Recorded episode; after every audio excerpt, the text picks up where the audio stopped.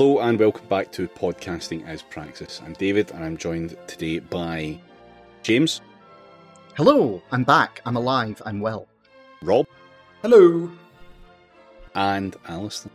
Hey, and I just want to say I enjoyed your like hesitation at saying James's name first. like just unsure that they're back this week. But I mean, you know, if, if I go away for two weeks, you've got to ask the question: Do I really exist? David has problems with object permanence, is what it is. I do. like you know, he's he's been struggling ever since the Soviet Union was taken away. He's just not sure what's real and what's not. Yeah. Unfortunately, the only thing that I'm actually able to perceive permanently is my own sadness. to be fair, I think if you're on Twitter long enough, your object permanence does essentially revert to 24 hours maximum. And that's what's good about it. That's very true.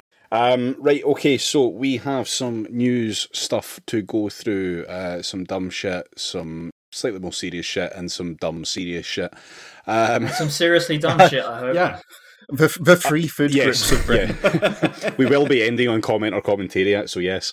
Uh, all right, so first up, uh, a lovely article that was sent to me just before recording about a metallurgist who admitted faking steel test results for US Navy subs. Oh, now that is praxis. Fantastic! Yes, well done, comrade. Order of a red star coming your way. Was she a paid agent of the Kremlin, David? Uh, well, that remains to be seen, but she has uh, she's pled guilty to fraud. Um, Just you wait spending- till Carole Cadwalladr gets to the bottom of this, and it'll definitely be the result of Russia.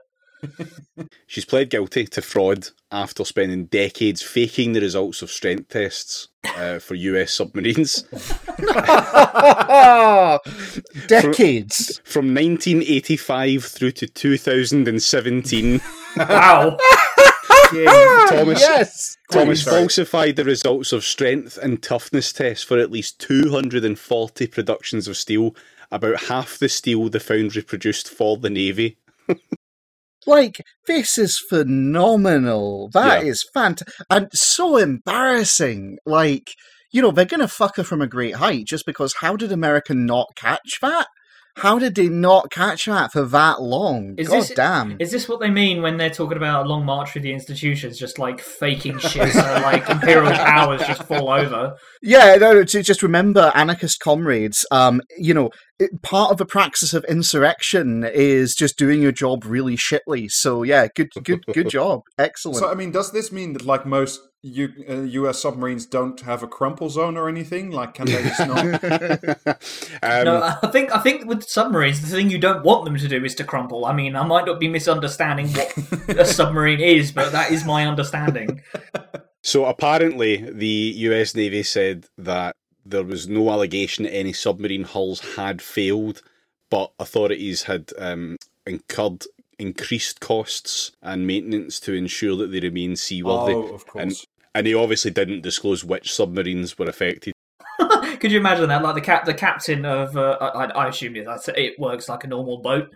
Um, just telling the whole like military crew, "Oh yeah, this this this thing is completely untested. So uh, good luck, everybody."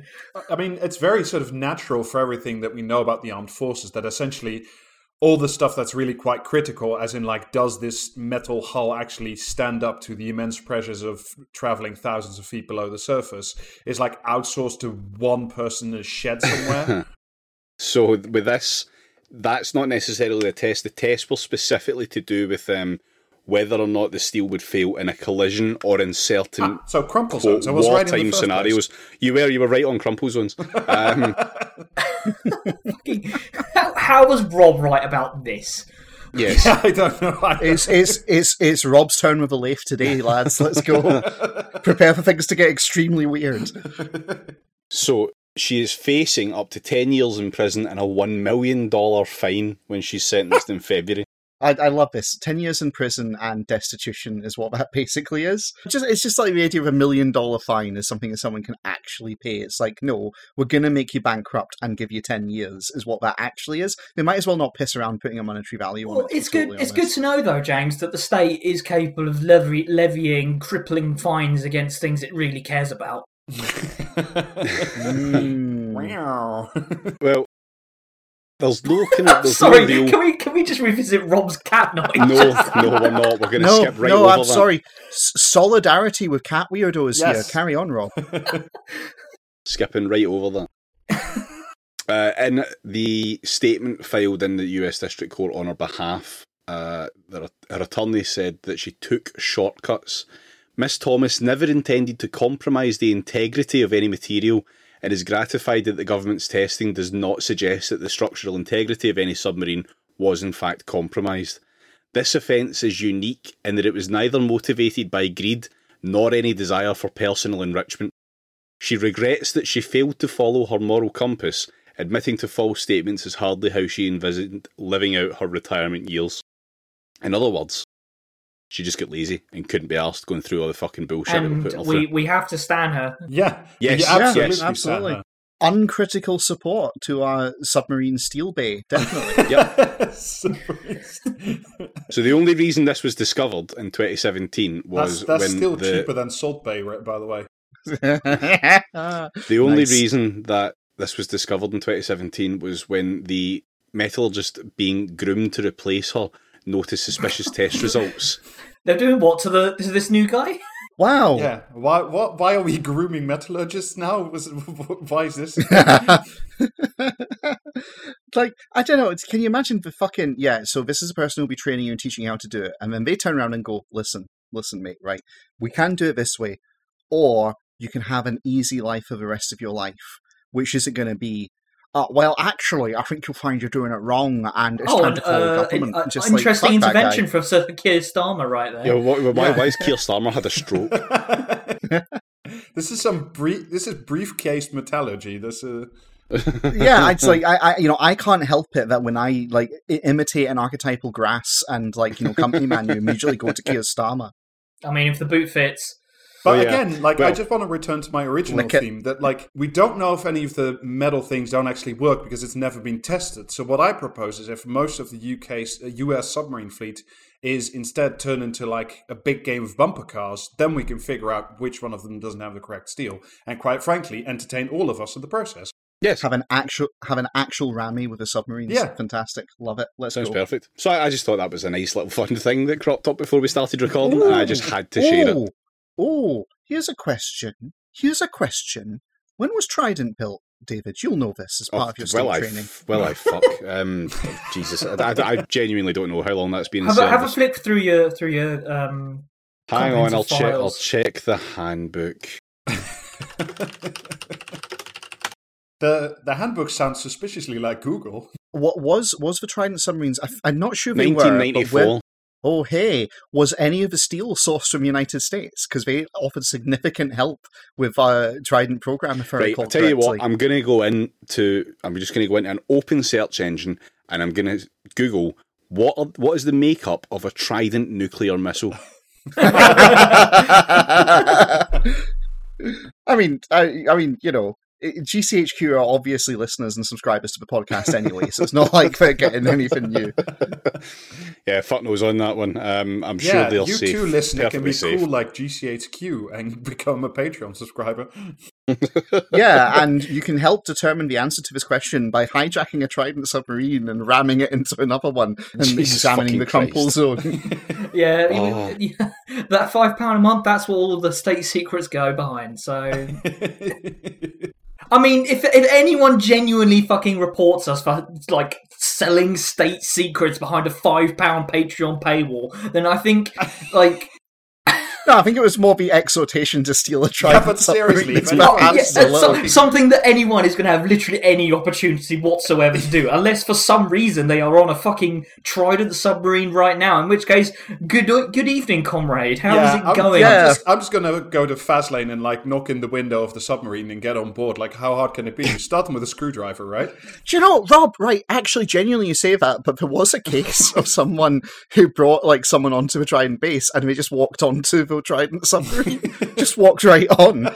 And I think it was his girl. It was a guy's girlfriend or something like that had been on the submarine, and it was like this huge scandal, uh, like when it came out. So That's uh, a weird yeah. chat up line. That's like literally, darling, do you want to see my nuclear missile? And it turns out not to be a joke. That's See, I I have a theory. I have a theory on this one, right? I think the theory is that the two of them went on a submarine and fucked on top of a nuclear missile, and then the MOD covered up that particular part because it was just too far Like they, they couldn't let the Daily Mail readers know that one. Um, because what possible reason do you have to take your girlfriend onto a Trident submarine when you really get down to it? Hey, do you want to stare at this? This is this Um, is the little little known sequel to Doctor Strangelove, is where you're fucking on the missile instead. Yeah, no, I, I, I think that is the chat line that the guy used. Clearly, it's got to have been right. Opening up the warhead compartment for mood lighting. Yes. Just like opening up the hatch, looking at the stars, fucking on top of the nuclear submarine. I am going to move us on. Okay, Yeah, less state secrets, more podcast material. I am going to move us on. Rob, you have been looking at the wonderful world of education in the yeah, the wonderful world of education. Well, I mean, as I'm sure all of you saw uh, in, uh, in in what I think we can all call very sad news, is that Professor Kathleen Stock noted TERF was cancelled um, earlier, I think last week by now. And Cancelled by herself. Can you can you play can you play the Titanic music, please, David? No, I don't. Can you have, just dro- um, just you- play you can have Off, this. Close enough. Uh, yeah, so obviously very sad news, and, and the reason we know that she was cancelled was obviously because she was on the BBC, she was in the Telegraph, she was in the Times, she was in the New Statesman, she was in a bunch of other places. Uh, yeah, it's talking- impossible to miss the fact that she had been cancelled. It was everywhere you would read. Yeah, yeah, yeah. So uh, I think you know big sympathies from this podcast, obviously to a massive TERF, by which I mean get Benton, ha ha. But we should note, of course, that um, she cancelled herself. She was not fired. She quit, but she's landed on her feet. And the thing that I want to talk about is where she has landed. Um, it's a brand new university, or it is not quite a university yet. It is the uh, University of Austin, Texas. UATX is the new mission uh, new university where she's landed. Um, there are a couple of issues with it in general. Uh, the first one I is think that I was going to say, like, uh, isn't isn't like universities like I saw this earlier? Is uh, university is not a protected term in the United States, uh, like a la Trump University. So, like, you can kind of just call anything a university. It doesn't you have can to like. Mm. exactly, and, and and they do because the University of Austin, Texas, is not actually an accredited institution. Yeah, Well, I no mean, you got to give them time, right? What if a university it was even more vibes based? Exactly. So, I mean, how how is this going to work? Because isn't the market already fully saturated with um, PragerU? Yeah, I- I mean, it's essentially it's going to be a a physical. Waste of space, blight on human like humankind, um, a congregation of the worst fucking reactionaries on the planet. Yeah, it Uh, is. Well, I mean, take your fucking pick. A set of coordinates useful to future time travelers. I mean, like the the fucking the the list of the like cretins that they've roped into this shit. It truly truly are some of just the most obnoxious fucking posters uh, known to man. The fucking uh, Steven Pinker was one of them. Yeah, Uh, I've, Glenn, I've got Glenn a good, Greenwald I've got well a good uh, good list for you here. This is from Bari Weiss, who, if you remember, is the Oh. ex New York Times journalist who also cancelled herself into many other news She appearances. she she was trying so fucking hard to get sacked from the New York Times and then just like quit and yeah, oh the the grift doesn't fucking stop, does it? yeah, but this is from uh, her blog. Our project began with a small gathering of those concerned about the state of higher education. Among those are Niall Ferguson, Bari Weiss, Oh, fuck now. Arthur Brooks, uh, and we have since been joined by brave professors Kathleen Stock, Dorian Abbott, and Peter Boghossian, all just pricks. Robert Zimmer is there. Larry Summers is there, James. You'll enjoy that. oh, lovely, fantastic. Steven Love Pinker to, is there. Love to hear it. What if they put the university on a cloud ship? uh, Ayaan Hirsi Ali is involved, of course, because Niall Ferguson's involved. So this is essentially a collection of the worst, most reactionary dickheads uh, in the wo- i- i- essentially living today, who've all banded together to do a breakthrough in university education. So you might have some. It's just people keep putting shit in my pants anonymous. yes. Uh, so I'll, re- I'll I'll give you a few. You must have questions about this, so I'll give you a few uh, things from the Q- from the Q and A session of their website. Why? That's a good question. Why is your ac- acronym UATX? U is for university. Uh, Oh fuck! Is that what that's for? oh, That that is some Dutch pronunciation right there. well, you can't say it's not an educational thing.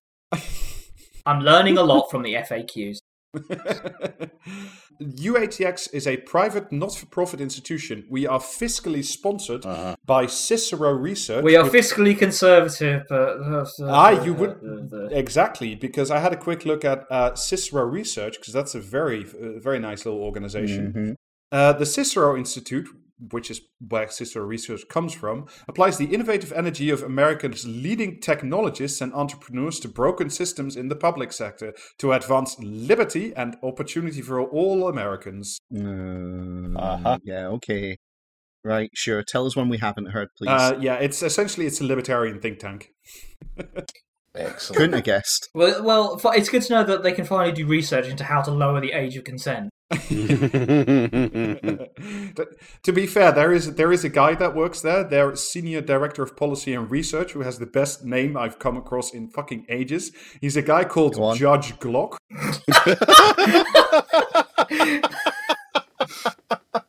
That's pretty excellent. That's really That's good. really fucking cool. Uh, yeah, here's it's my professor, Aaron Kelvin, forty-seven. does he uh if you if you if you ask his personal carry loadout, does he like whip out, I don't know, um a fucking FN 57 and go, surprise motherfucker. I know what you were expecting. Let me get back to the Q&A for a second. Nearly every university says it stands for freedom of inquiry. What's different about your university? We mean it. Hmm. I was literally going to say, is it uh, was it going to be something like we actually like for real this time with feeling? yeah, do it Oh again my with God. feeling. yeah, oh, fucking. So, I mean, as I said before, they're not an accredited institution yet, and it can take a very, very long time to get accreditation. But they are, feel confident that with the former president of Harvard University, Larry Summers, dick economist all round, that they can get it quickly. So, to the question, do you offer degrees? Answer: We do not do not confer degrees at the moment.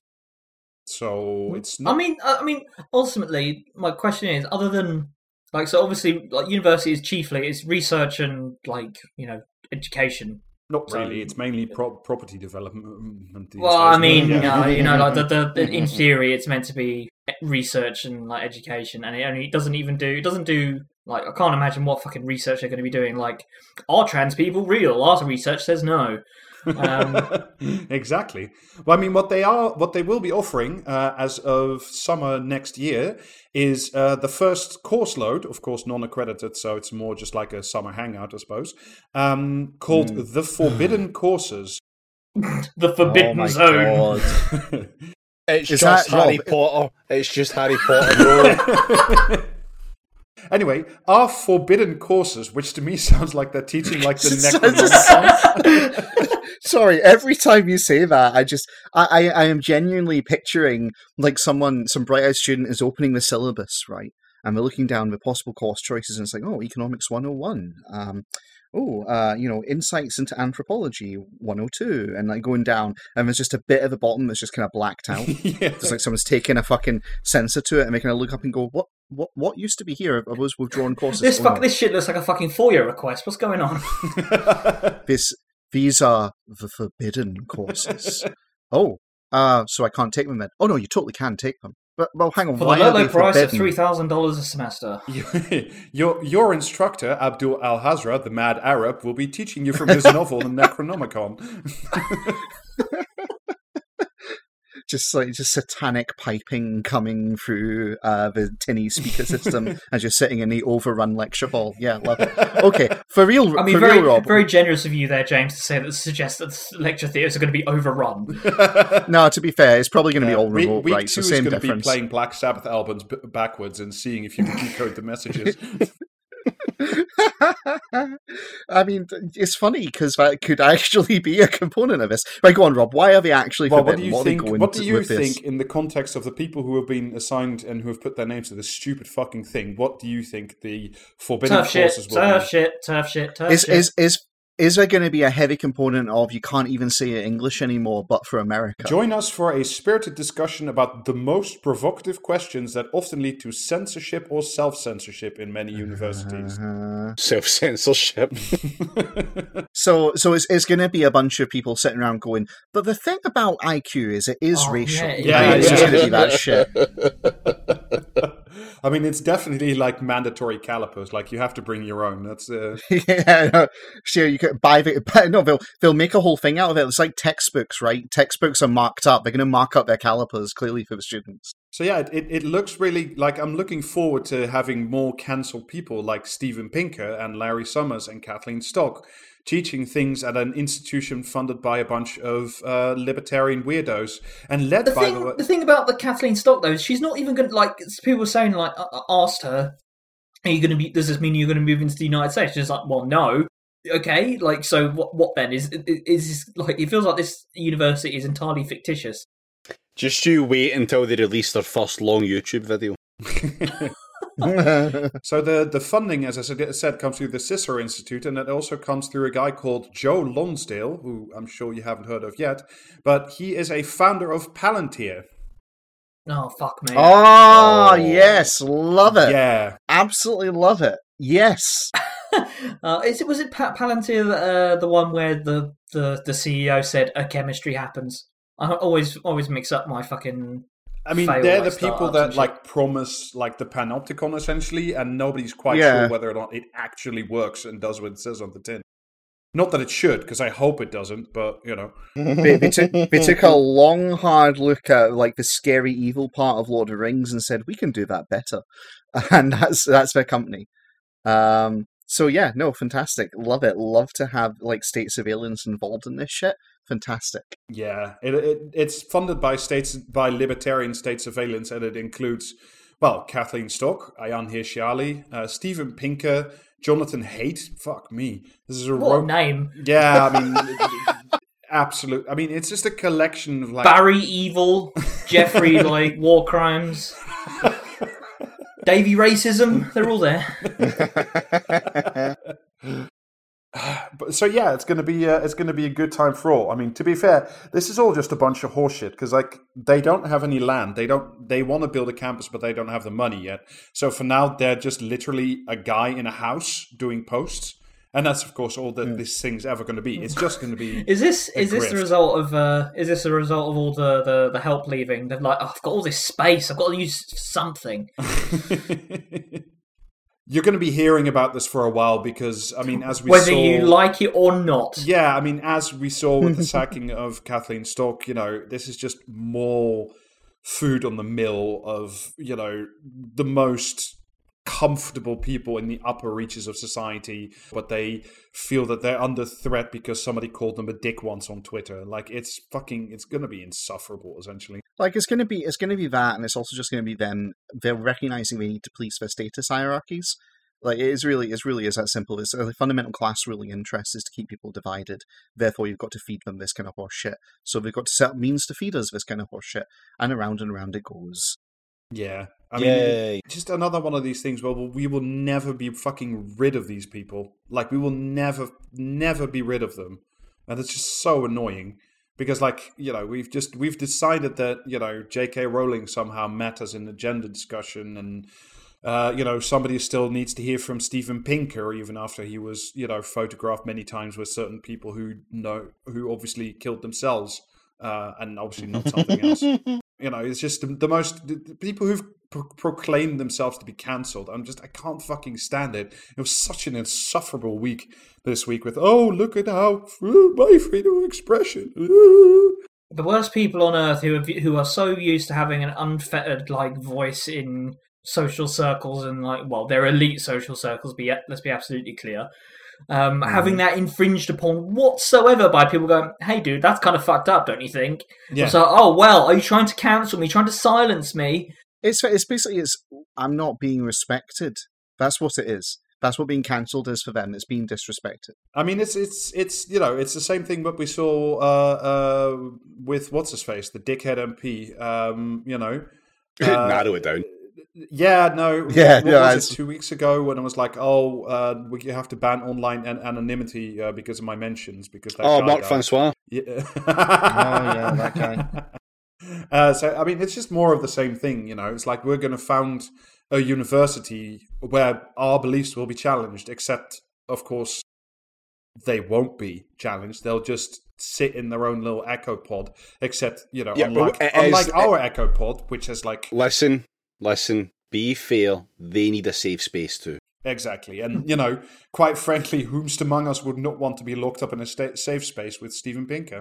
Oh, oh, right. Let's move on to the main topic, which is dipshit MPs. Yeah. As ever, paid we, for. we, we return to the well once more of dipshit MPs being mad and upset about the stupidest fucking shit imaginable. That's right. Could you, uh, isn't, isn't, I mean, aren't they all more or less dipshits, David? Uh, they are, and this is part of the issue. So, last week, after a series of ongoing self inflicted and wider political fuck ups, uh, Owen Paterson, the Conservative MP, resigned. I was going to say former Conservative MP at this point.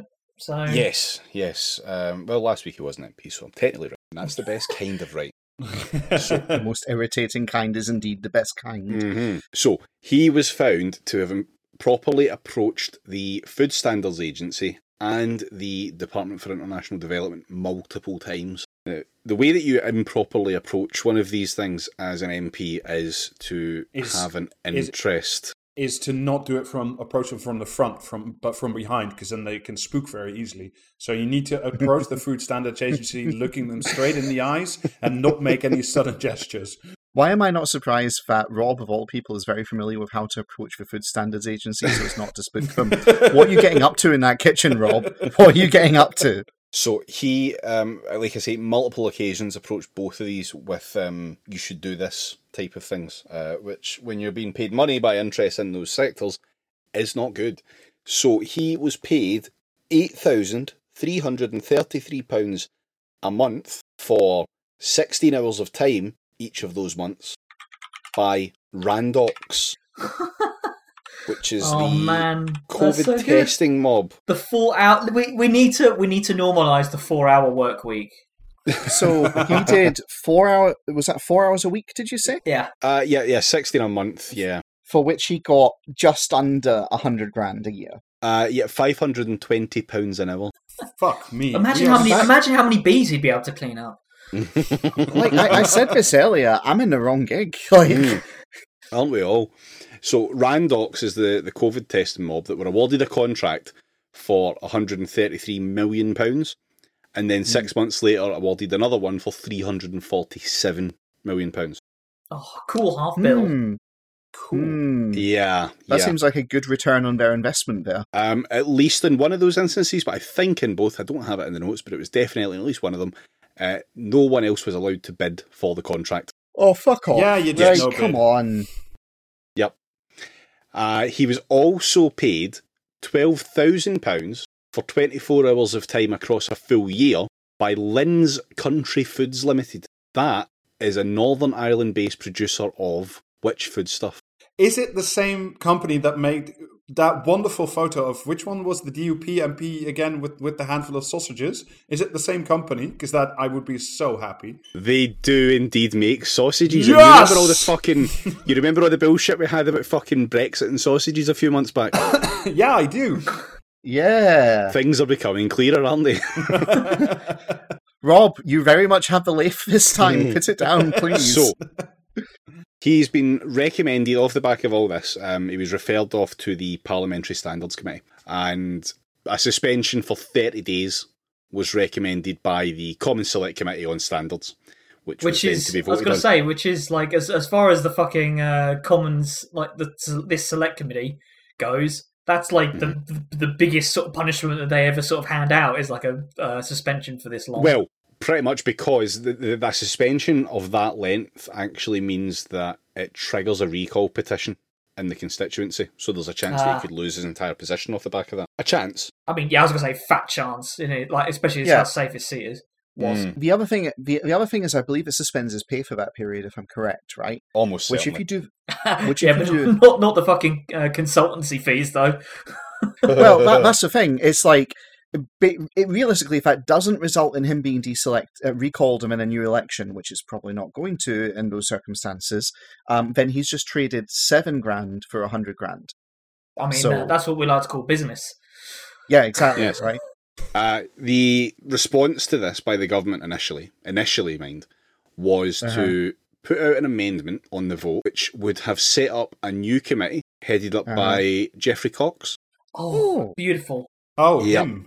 Well, he's a good. Yeah, he- him, he's yeah. a good and, That yeah, he's guy. back. He's back from. Uh, He's back from the uh, British Virgin Islands, if I'm not. Yeah, that's right. mistaken. That's right. He's back in Lord form, and the nice. This isn't even his final form either. Anyway, uh, yeah, he was to head up a new committee, which would basically decide how you should actually discipline MPs. So they were going to basically rewrite all the disciplinary rules off the back of this, and also put a cap on the not even a cap, just put a pause on the suspension. And then Owen Paterson would have been dealt with through the new committee, which would have been set up by Geoffrey Cox in the lead, four Tory MPs, three Labour, and one SNP. so basically they, they brought in Lord they brought in a Lord to cox it up. Sounds about Hey. right. Yes, that's right, correct. The vote passed. The vote passed 248 votes to 221. Yeah, and of those, Yeah. those 248 votes for are so the, the number of them that I've done with a heavy heart. It's just it break it breaks your heart, doesn't it? When you think Mm. about You know, it was because they thought that the vote would make uh, Owen Paterson sad, because apparently being put on even the mildest of inquiries about could you maybe do less overt corruption apparently killed his wife. Oh fucking yeah! Yeah, Yeah, I mean Oh. that's that's that's definitely an element of this. Um, that that that's that's been brought up fucking numerous times by him. The thing here is though, 248 versus 221. There's still a significant amount of MPs who just didn't bother voting on that. yeah. So I know quite a bit about this actually. Oh, right? do go on. A significant chunk were Labour MPs. The overwhelming chunk were Tory MPs, right? Now, there's here's the thing, right? Some of the Labour MPs were out with COVID. They, they had to isolate, okay? But some of them weren't. Some of them were out because of pairing. And just, I I think everyone who listens probably knows what pairing is, but just in case there's anyone who doesn't, pairing is this archaic system where there's an agreement between the two major parties that if one of their MPs can't meet, make an occasion, then they pair off another MP from the opposing party and just go, right, this is arranged in advance that they can't make this vote, so we'll drop one of our own out so that it's balanced and we'll return the favour in you know, in exchange, basically, so that we don't ever have a situation where we're having to drag people like literally off their dead deathbeds, which has happened in the past. Problem is two problems. Problem number one, the Tories have broken the pairing arrangement before during a Brexit thing. So that if you are if you sorry, are at all sorry, no, not during the Brexit thing. During the Corbyn era. Well, yes, that right, which is part of this, and we'll get to that in a minute, David. Okay, but they also did it during the like it, it happened during the Brexit thing where they they just straight up ignored pairing. They straight up ignored pairing and got an advantage out of it. So if you are at all capable politically, then you should recognise oh, pairing is dead. Right? If you can't, that's it. You it, it- it's you can't put the genie back in the bottle on that one. It's over. And that means that you go back to the approach that everyone has to be in the chamber pretty much at all times for every vote, which is kind of what you would expect, actually. Um, and that, like that's a, that's a major component of it. The second component is, as you mentioned, David, um, they broke it during the Corbyn era because what it is a reflection of is a reflection of shared class interest, Mhm. right?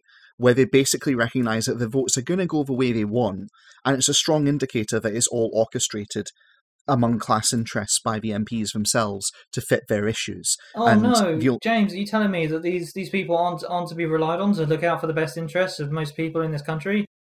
Yeah, because strangely enough, our representatives aren't representative of your average person in the Oh country. no! Funny that, right?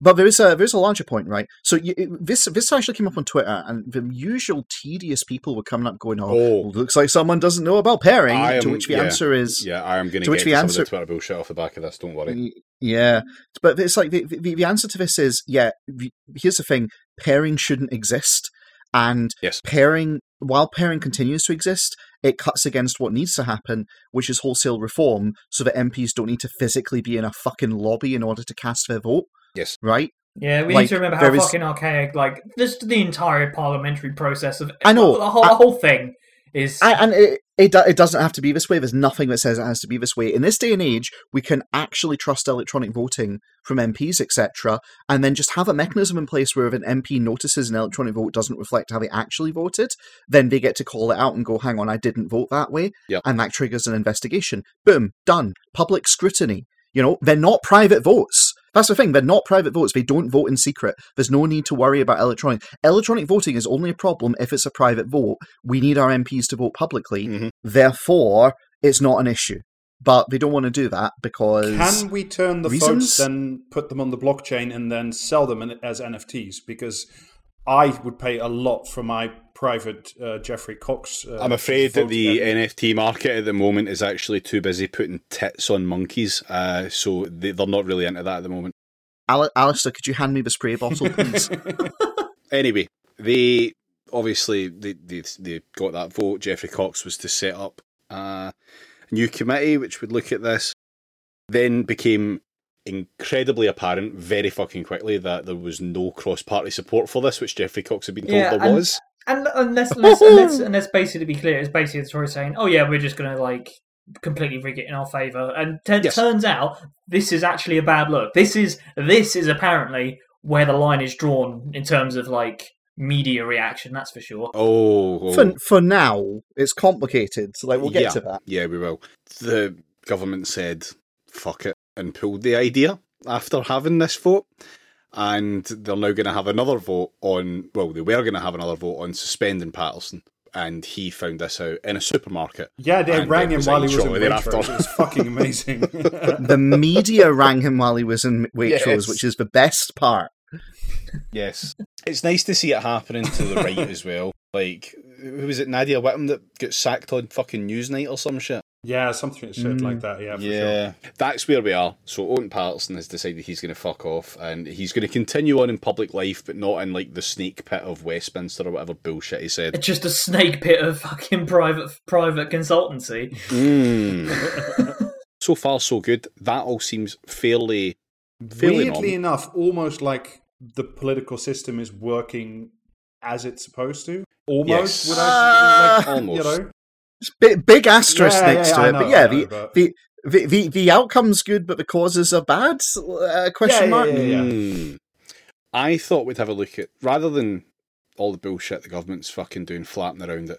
I thought what we would do is have a look at what everyone else makes of it and see what we can glean from that. So, Well, before we do that, David, can I Mm. just say what I think of it? Because there is something, there's one little thing that passes through this, which I get very annoyed about, which is we've got a good outcome in that he's no longer an MP, but we actually have a bad outcome if you take a step back. He should be in prison. Yes. Yes. It's corruption. He Yes. should be in prison. We should imprison people for doing this. Oh, but but James, you're not meant to use the word corruption, uh, just like you're not meant to use the word liar because that confuses and startles voters. yeah, well, no, he's a corrupt piece of shit.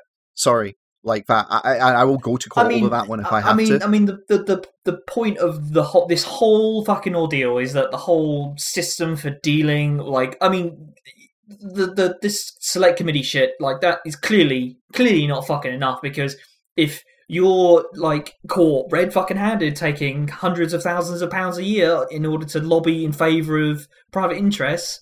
uh, Let us be clear: being bribed. Carry on. Like and the what so the the worst outcome is you might get a recall petition and have to stand in a by-election uh, that because that prior to prior to all of the fallout that was what was going to happen at worst Yeah.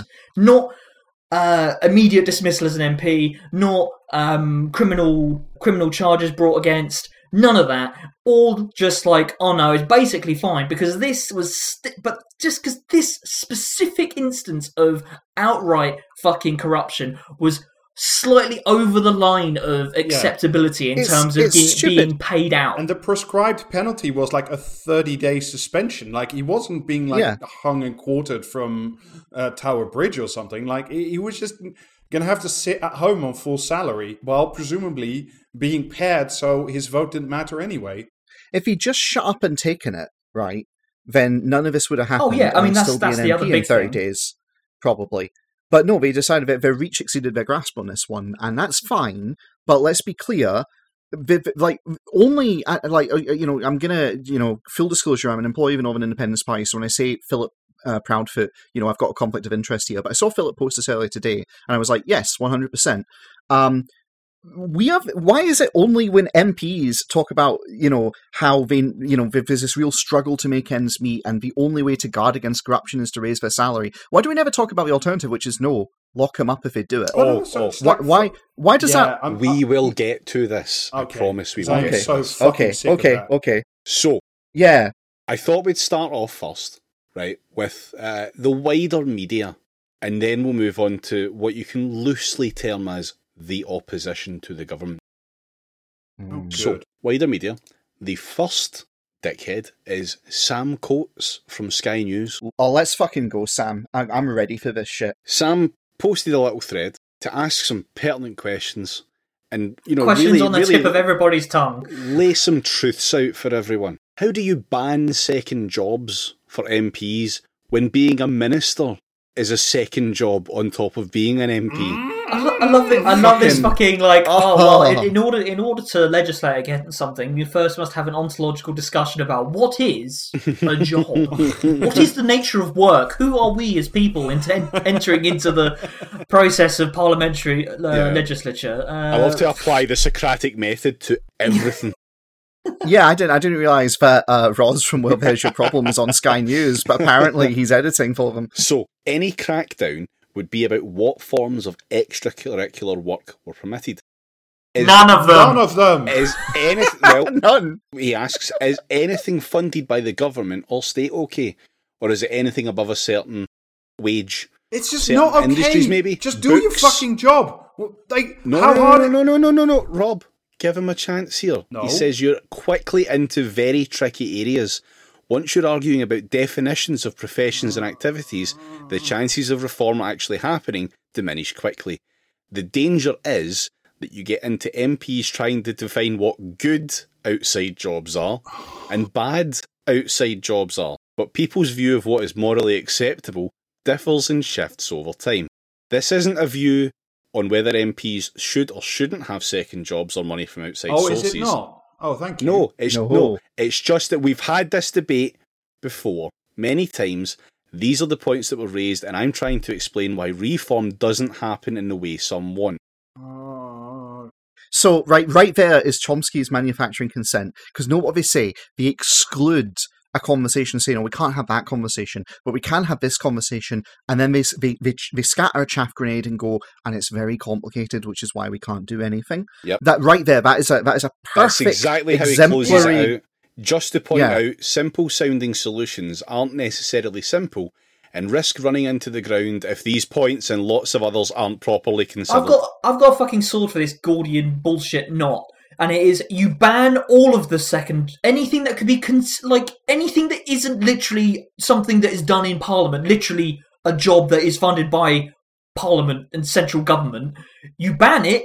And then, if there's anything that looks like it should probably be included, you work backwards from there. just Yes. just went to the centrist rally. Everybody holding hands, saying real better things aren't possible. Yeah, like me, me and Alistair are both signing up for that Austin University course, right? and we're going back to tradition, and we're studying Alexander the Great on this one because the solution is just take out your fucking sword and cut it in twain and go, no, we're not going to tinker trying to figure this shit out. We're just going to go, no, you don't get a second job as Yes. an MP. You've got more than enough to live on. That is the uh, centrist realism take of Sam Coates there. That's that's love the worst see. thing you've said this week. Jesus Isn't it Josh? Oh, I love it.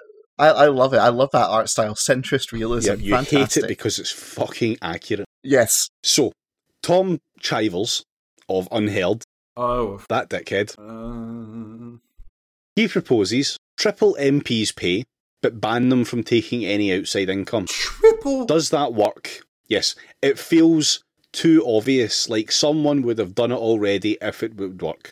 But would it work? Mm. triple. Sorry, they are on like what 80, 82k a year plus like a massive, Eighty-two thousand pounds. expense which account. puts them which puts Yep. them at least and just the 82,000 a year alone uh puts them at least in the top 2% of earners. Mhm. hear me out on this one. I don't think that's intrinsically a bad idea if the ban doesn't extend extend to just while they're currently an MP.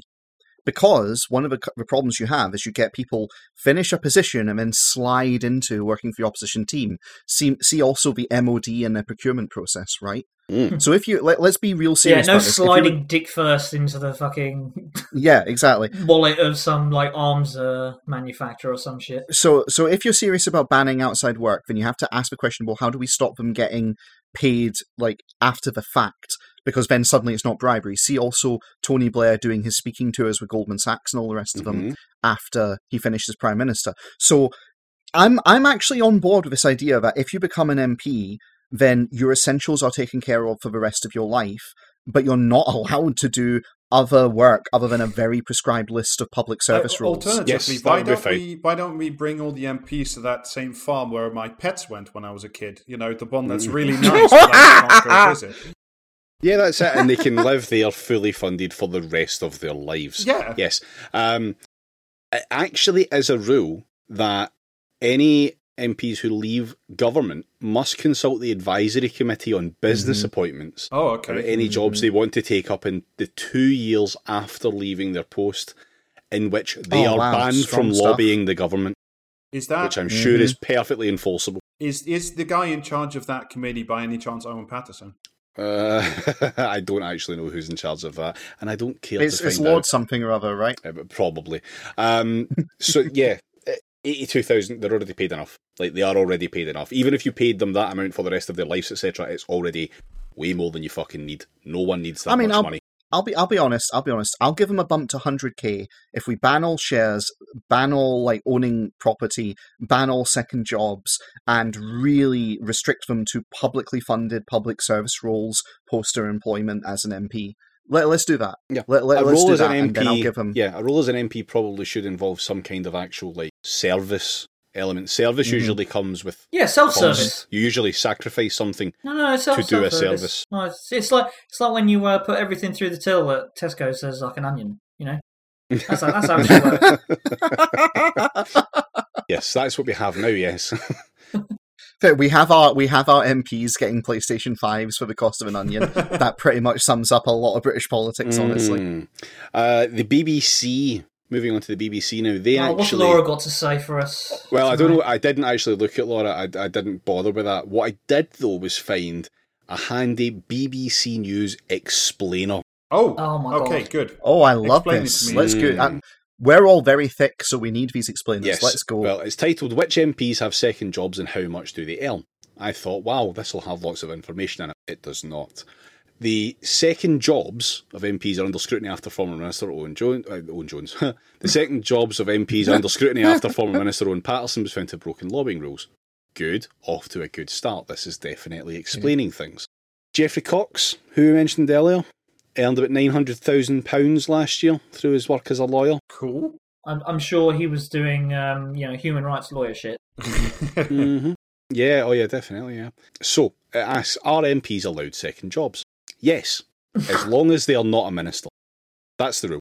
Although, minister, according to Sam Coates, is a second job, so I I don't know how mean, that also, works. how does how does the this explainer define a second job? Does it define like purely like exchanging your and I'm using scare quotes around this labor uh, Mm. for for pay, or are they also including book deals, uh, Well- landlords, etc.? yeah. The rules, the rules, again, according to the BBC here, um, MPs must publicly de- declare any additional income along with gifts, donations, and shareholdings over 15%. and if they don't, they get sent to prison, right? Uh, they Ah. are referred to the Standards Committee, and then this happens. Th- this being they're sent to prison, right? no, unfortunately. not. Emphatically, no. All MPs are strictly forbidden, in quotes there, from getting paid in return for advocating a particular matter in Parliament. So, strictly forbidden, again, will lead to some kind of vote on you getting a paid holiday. It's that fucking meme of, of uh, uh, that lady winking, isn't it? Just when it says strictly forbidden. Yeah. Uh, however, the BBC does go on to say having MPs with second professions has previously been seen as a good thing. oh, is it? Oh, good. Mm. Oh, okay, In yeah. 1995, the Standards Committee said that not having them would not serve the best interests of democracy. Oh, is this because mean- they all have second jobs as Running orphanages. running? Yeah, exactly. whatnot. Running orphanages and and petting cats. Rescuing cats out of trees, yeah. Uh, you know, scooping ice cream that's been spilt on the floor. No, by 1995, I'd assume it's some kind of like insolvency program for helicopter companies or something. It argued that Parliament needed a wide range of current experience which can contribute to its expertise. These fucking cunts have not had expertise in anything that matters in like like their entire lives. I mean, there's a vanishingly small number of MPs who have what I would consider like an actual fucking job. You know, one where you Mhm. actually like there's a risk of you getting fired if you don't turn up at like whatever time in the fucking morning. Yeah.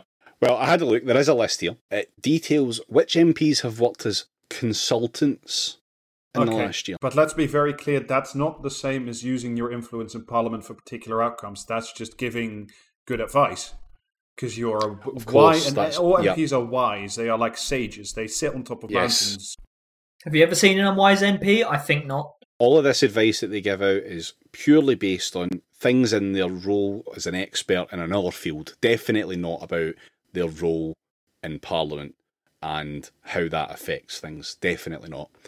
I just I do want I do want to add brief, like briefly now uh, just just reminded myself that throughout this entire ordeal, Paterson was completely unrepentant the entire way through the process. Like you know, he was saying like uh, uh, being suspended was like a miscarriage of justice essentially, and like he would do it all again if he had the chance. Like fucking no regret whatsoever up until the Yep. point that he had to like resign as an MP. To be fair, I did actually meet Owen Paterson once, and he is an absolute dickhead. Surprisingly down to earth and very funny.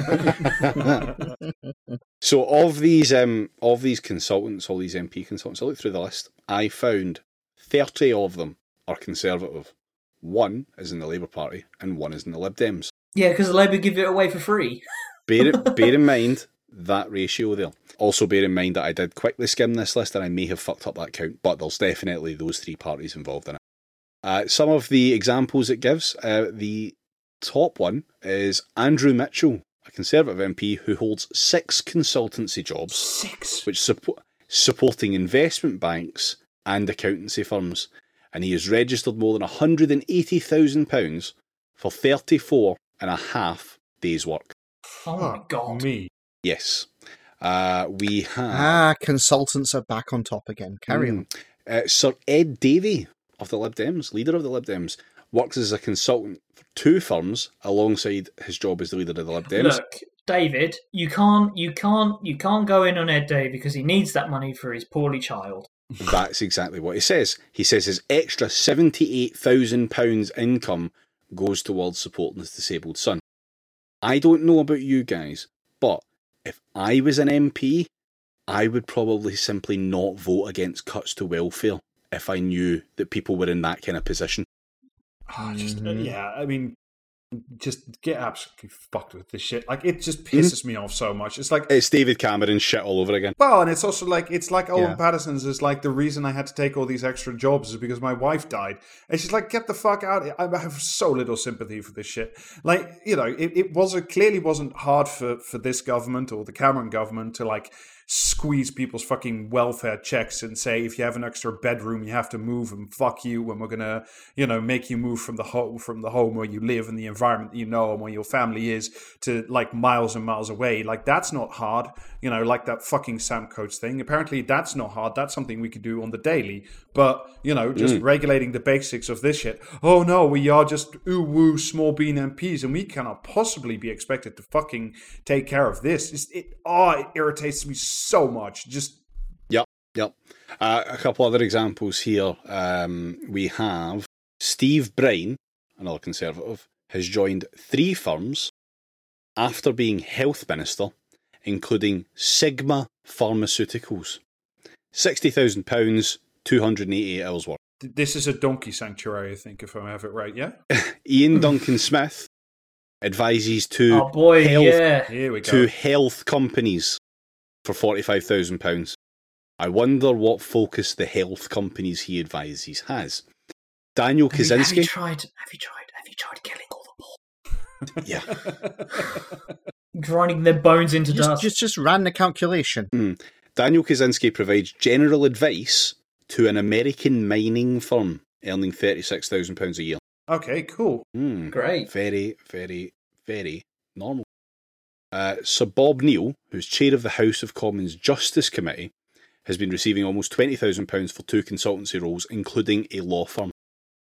One of the roles ended earlier this year, though. They're A keen to point justice out minister, fantastic. That's really And Yes. do do uh do we want to talk about um a certain Labour MP who uh who wanted to get a second job? Oh, I think we shall. We'll we'll start off with him, shall we? Yeah. So the opposition. Keir Starmer uh, was asked by Sam Coates as well about taking a job or being offered a job, and w- was asked like you were in talks with a company to uh, take on a consultancy position, and Keir Starmer's response to this was, "I wasn't in talks. I was in discussion with them, and nothing happened." Oh, okay. Oh, that's not the same. Yes. Completely different so things. shit. He's so fucking beyond He's so shit. shit. He's so bad. As I said, he's the Peter O'Hanrahan Hanrahan of politics. I mean, clearly he's trying to like um, do the slick thing of not answering the question, but answering the question, uh, and obviously falling completely flat on his like Yeah. stupid face. Completely But, fucking um, useless. I, I did I did like the uh, the thing that I saw just before we started recording about how um I'm I'm seeing uh, one one Jeremy Corbyn had to block Keir Starmer from accepting a highly paid second job Why would Jeremy With, uh, Corbyn do this? Yeah, because because it was at, apparently at the height of uh, the Brexit crisis uh, several years ago uh, for for a certain law firm, and I, I wonder why he's so cagey with his answer. Hmm. Hmm. Interesting. A mystery for the ages we will never recover from. And I wonder, I wonder if this is feeding in at all to the fact that the opposition has almost what entirely failed to capitalize um, on what is what is you know essentially a media constructed clusterfuck for the government um, because Yeah. you know Well, the, the Labour, I mean, the, the polling is pretty much Labour have just not moved anywhere, and like the Greens are up five points in one poll I saw. That was pretty funny. But Labour, pff, absolutely stationary. exactly, exactly. Peak immediately, and you can never be asked to go higher.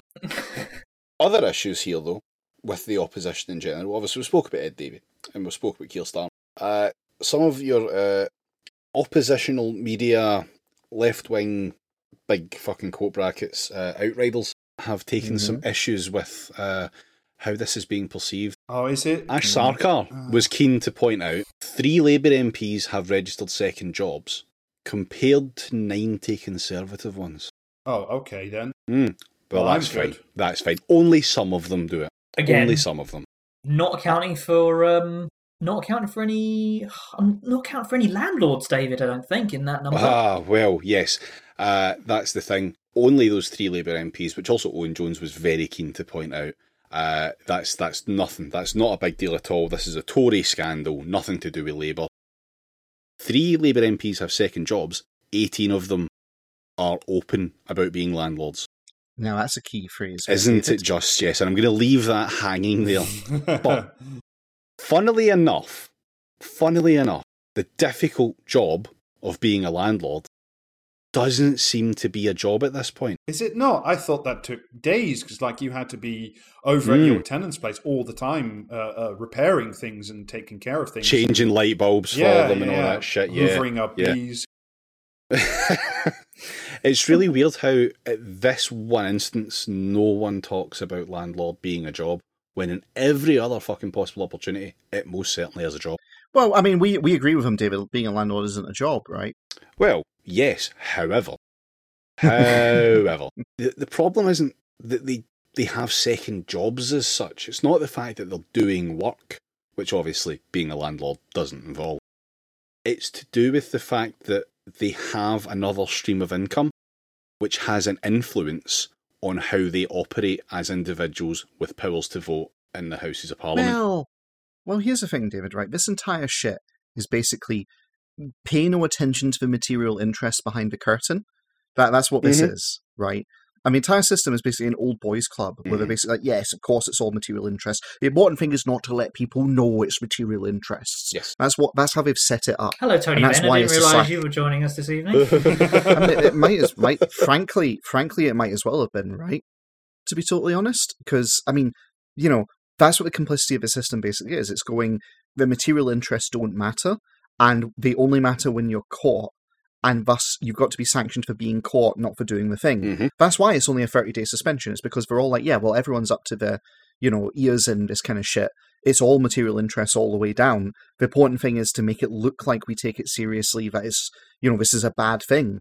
Um, when in reality, they all govern based on material interests. It's just not your material interests. Which conversely is why it's actually good for labor, like, well, specifically like in this instance, labor MPs to be like backed by labor, like trade unions, because they're representing the interests of actual fucking people rather than corporations or Yes. uh, a very, very, very fucking small subset of the population, which is the thing, landlords. yeah, the thing about a fucking trade union is that there's democracy involved in that. Yes, literally any democracy from the bottom whatsoever. That's the whole point of a union. Now, any other fucking functionary here does not have that. And every single one of these jobs, or not jobs in the case of landlords, are dictates of influence. Mhm. Like, there's, there's no getting around that. And the other thing is, and Rob, I know you were going off your fucking nut about this, the sheer disparity in the amount of people with jobs on the Tory side versus the Labour side is because no Yeah. one would hire a Why dipshit the Labour fuck MP. right now would you pay for a Labour MP? Like, what are you getting out of that? They like they have no power. They haven't had any power for ten years. Yeah, like, there is- I, yeah. I guarantee There's you. no return on investment. yeah. Rob, why would you pay? Why would you pay Neil Coyle when he's giving it away for free? also that like they're also cheaper but it's like why would you pay a labor mp like they can't get you anything i absolutely i absolutely guarantee that the moment by some you know divine intervention or whatever it would take for like Keithy Starms to get in, you know, a, a year later, I guarantee you that 10, 20%, 25%, however much it is, of the Labour Party would be on the take as well, because there'd be money Yep. on the table. Like, that's the answer here. Famously, through the Blair years, like no Labour MPs had second jobs that Oh, no, time. absolutely Mm. not. I can't Yeah. think. I can't think of any uh, pay-related scandals that happened under Mm. New Labour. Yeah, so like the most, let's walk through the most lib brain take, just in case there's a lib who's got lost and ended up listening to us, right? well done for Liber- making it this far. Yeah. Um, li- lib brain take on this is, hey, maybe you should ban the MP jobs where they've got those jobs because they're an MP, right? Because that implies then that implies they're not being given it because they're worth the job. They're being given it because of the status position they hold. Yeah. and that's what's actually being got with the job. So let's let's start from that point. Yeah. Ah, but it's very difficult to determine which jobs they would have got had they not been an MP. it's very difficult to test counterfactuals. Listen, I agree. Angela Smith Therefore- just fucking loves water. She just loves the Yeah. idea of water. yeah, Who exactly, right? Does not love water. So- I mean, Can't get enough of Yeah. it. But yeah, so yes, I agree. It's very it's very hard to tell what jobs we would have got. Therefore, they can't. Maybe have ho- hold any. on, hold on, got one. Maybe Angela Sli- Angela Smith is uh, Fremen. Maybe that's what it's all about. Just you're dying to talk about the worm, aren't you? Yeah, I really am. I love the worm. Sorry, carry on, James. I mean, uh, you know, there's, there's not really much else to say. I, I could go into a whole Dune diversion about like the lib approach to politics versus the jihad approach to No, politics. no, no, sorry, sorry. Listen, let's- I read the Paul Mason as Dune fascist article, and I, I, I recommend that no one else does that. There's a reason we are not talking about that article on the podcast. yeah, when I when I linked that to David the other day, he he was very excited when he saw the headline, and then um, increasingly angry with you as he read through it. I've been there. Yeah, But yeah, no, it's this is this is this is all it comes down to is the fact they shouldn't fucking have other jobs. Their job is to if your job is to essentially lead and stand for and govern and rule for everyone, then any other job you've got is a conflict of interest inherently because it's a, it, it's it, at, at minimum right is distracting you away from what should be your central concern in life. yeah.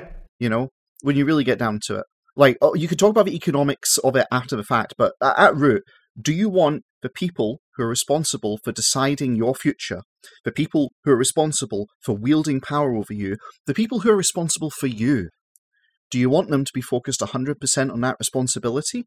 Or do you want them to be focused on that and also moonlighting, doing Yeah, consultancy, hanging also out with moonlighting, yeah. working? Especially because it's very, very difficult for a room of like less than 700 people to be responsible for like what 70 million it's just like the, the sheer amount of attention it should require to do the job right should automatically rule out having other shit to do i like i'll be totally honest i'll be totally honest i i really do think that if we're going to go with a representative democracy system, and if we're going to have like you know sub 700 MPs who are responsible for like 70 million people, I do think that all of their basic shit should be taken care of so they can devote their time fully to that. Yes. Um, I I don't think it should result in them getting you know extra property or other shit, but at bare minimum, you know, they should be fed, clothed, housed. Um, you know, they shouldn't be wasting their time doing laundry and all the rest of it. There, there should be an Yeah, infrastructure should in place nice to let them for do the work. Yeah.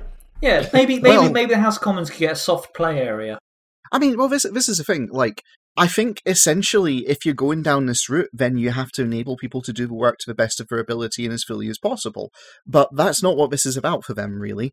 It's it's not about actually doing a good job. It's about actually enriching themselves and gaining themselves real power, not representative power. Yep. And that's the that's the grand tragedy of this. It's our MPs don't actually rule, and this shows it. This absolutely shows it. Our MPs aren't the ones in charge. Other material interests are in charge, and the MP's job is to sell them to us. Yes, they are merely And that's how it's functionaries of a up. wider system. Yes. Anyway, shall we uh, shall we s- take a moment and, and move on to comment or commentariat or do Go on, David. I've been away for two weeks. Oh, Last no, week no, I had no, food poisoning. It's a Rob special, so get ready for that food poisoning no. to return. Oh, excellent! I've I've been practicing Yeah, last brain, week. the Then. brain Let's go, Rob. poisoning. All right, let's start with a little climate action. Oh, good. All week, everyone's been urging world leaders to get busy at the forthcoming Glasgow Climate Summit. Action this day is the rallying cry.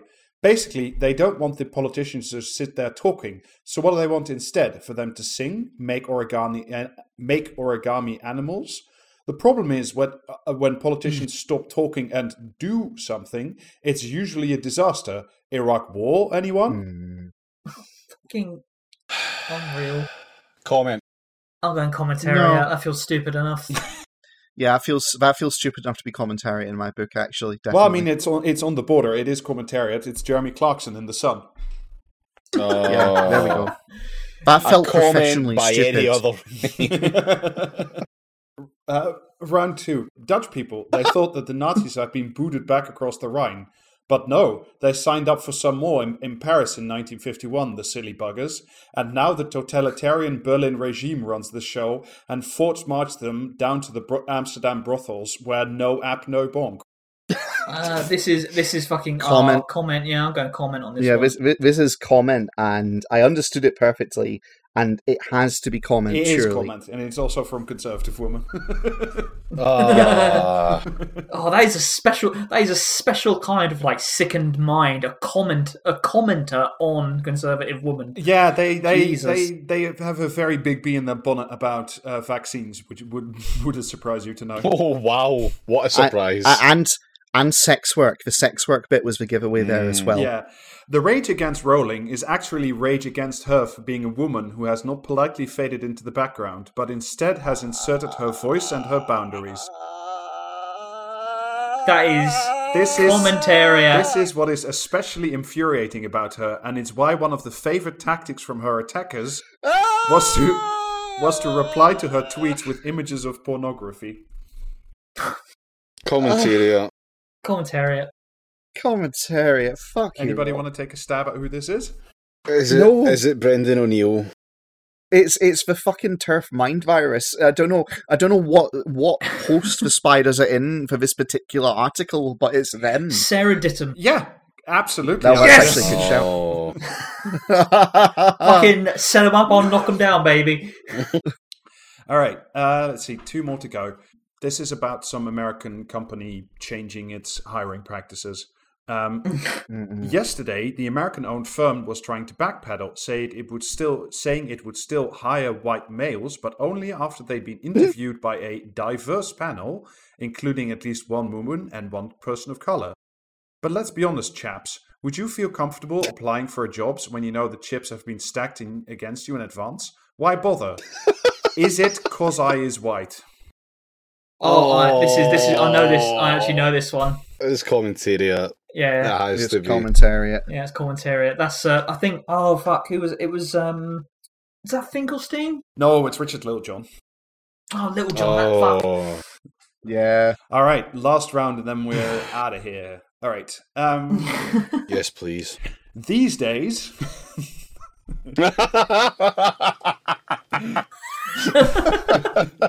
All right, that's it. We're done. Um, these days, teachers have virtually no recourse when abuse takes place. Raise a hand to a kid, and they'll be sacked before the the bell sounds for break. Exclusions are frowned. Excuse me. Yeah, uh, exclusions. Every time, every time I fucking fight the children, they fucking sack me. It's it's incredible. I, I- and that's why I'm joining this Austin, Texas University. Exclusions are frowned upon, and schools get in trouble if they use that tool too often. Ring the parents at home? Too often, the response will be that they don't give a toss, or they'll get another fusillade of abuse, this time from dad. What? Comment.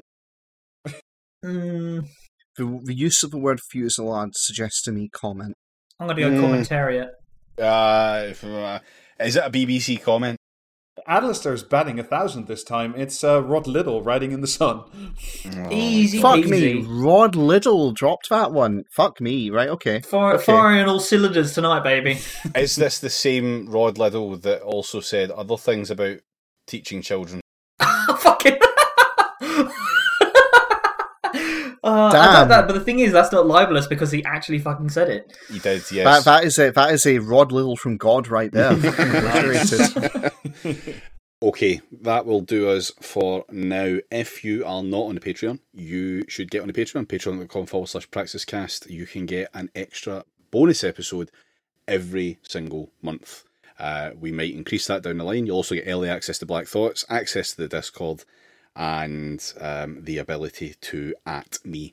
And also, if you like our shit, then you might want to check out some of the guest appearances we've made recently. We have had Jamie and Rob on 10k posts. Yep. I think you did a two-parter. A two-parter on Did the it turn into a th- 1995 classic, The Net. Yes, there you go. So two-parter. First part's free, second part's on their Patreon.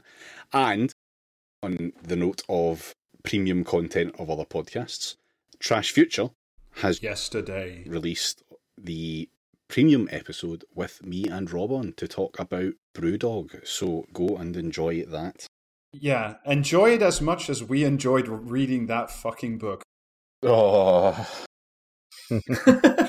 I have a I have a plug as well. I'm going to be appearing on a Com Radio episode to talk about V for Vendetta. So if you want to hear an anarchist talking about the worst anarchist movie he ever made, uh, stay tuned. It will be coming out within the next few weeks. Oh yes, I'm looking forward to that. All right, that is us for plugs. Um, oh, I also actually check out Oh. Twitch stream. Um, yeah, Yeah, I was gonna. I was, that too. uh, ju- just as you were saying that, I remembered that me and Jamie are doing streams now.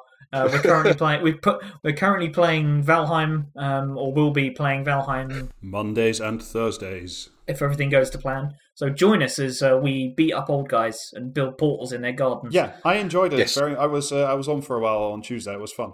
Well, join us there. Yeah, join us in the spreading content empire, Yeah, listener. join us. Join us here, there, and everywhere.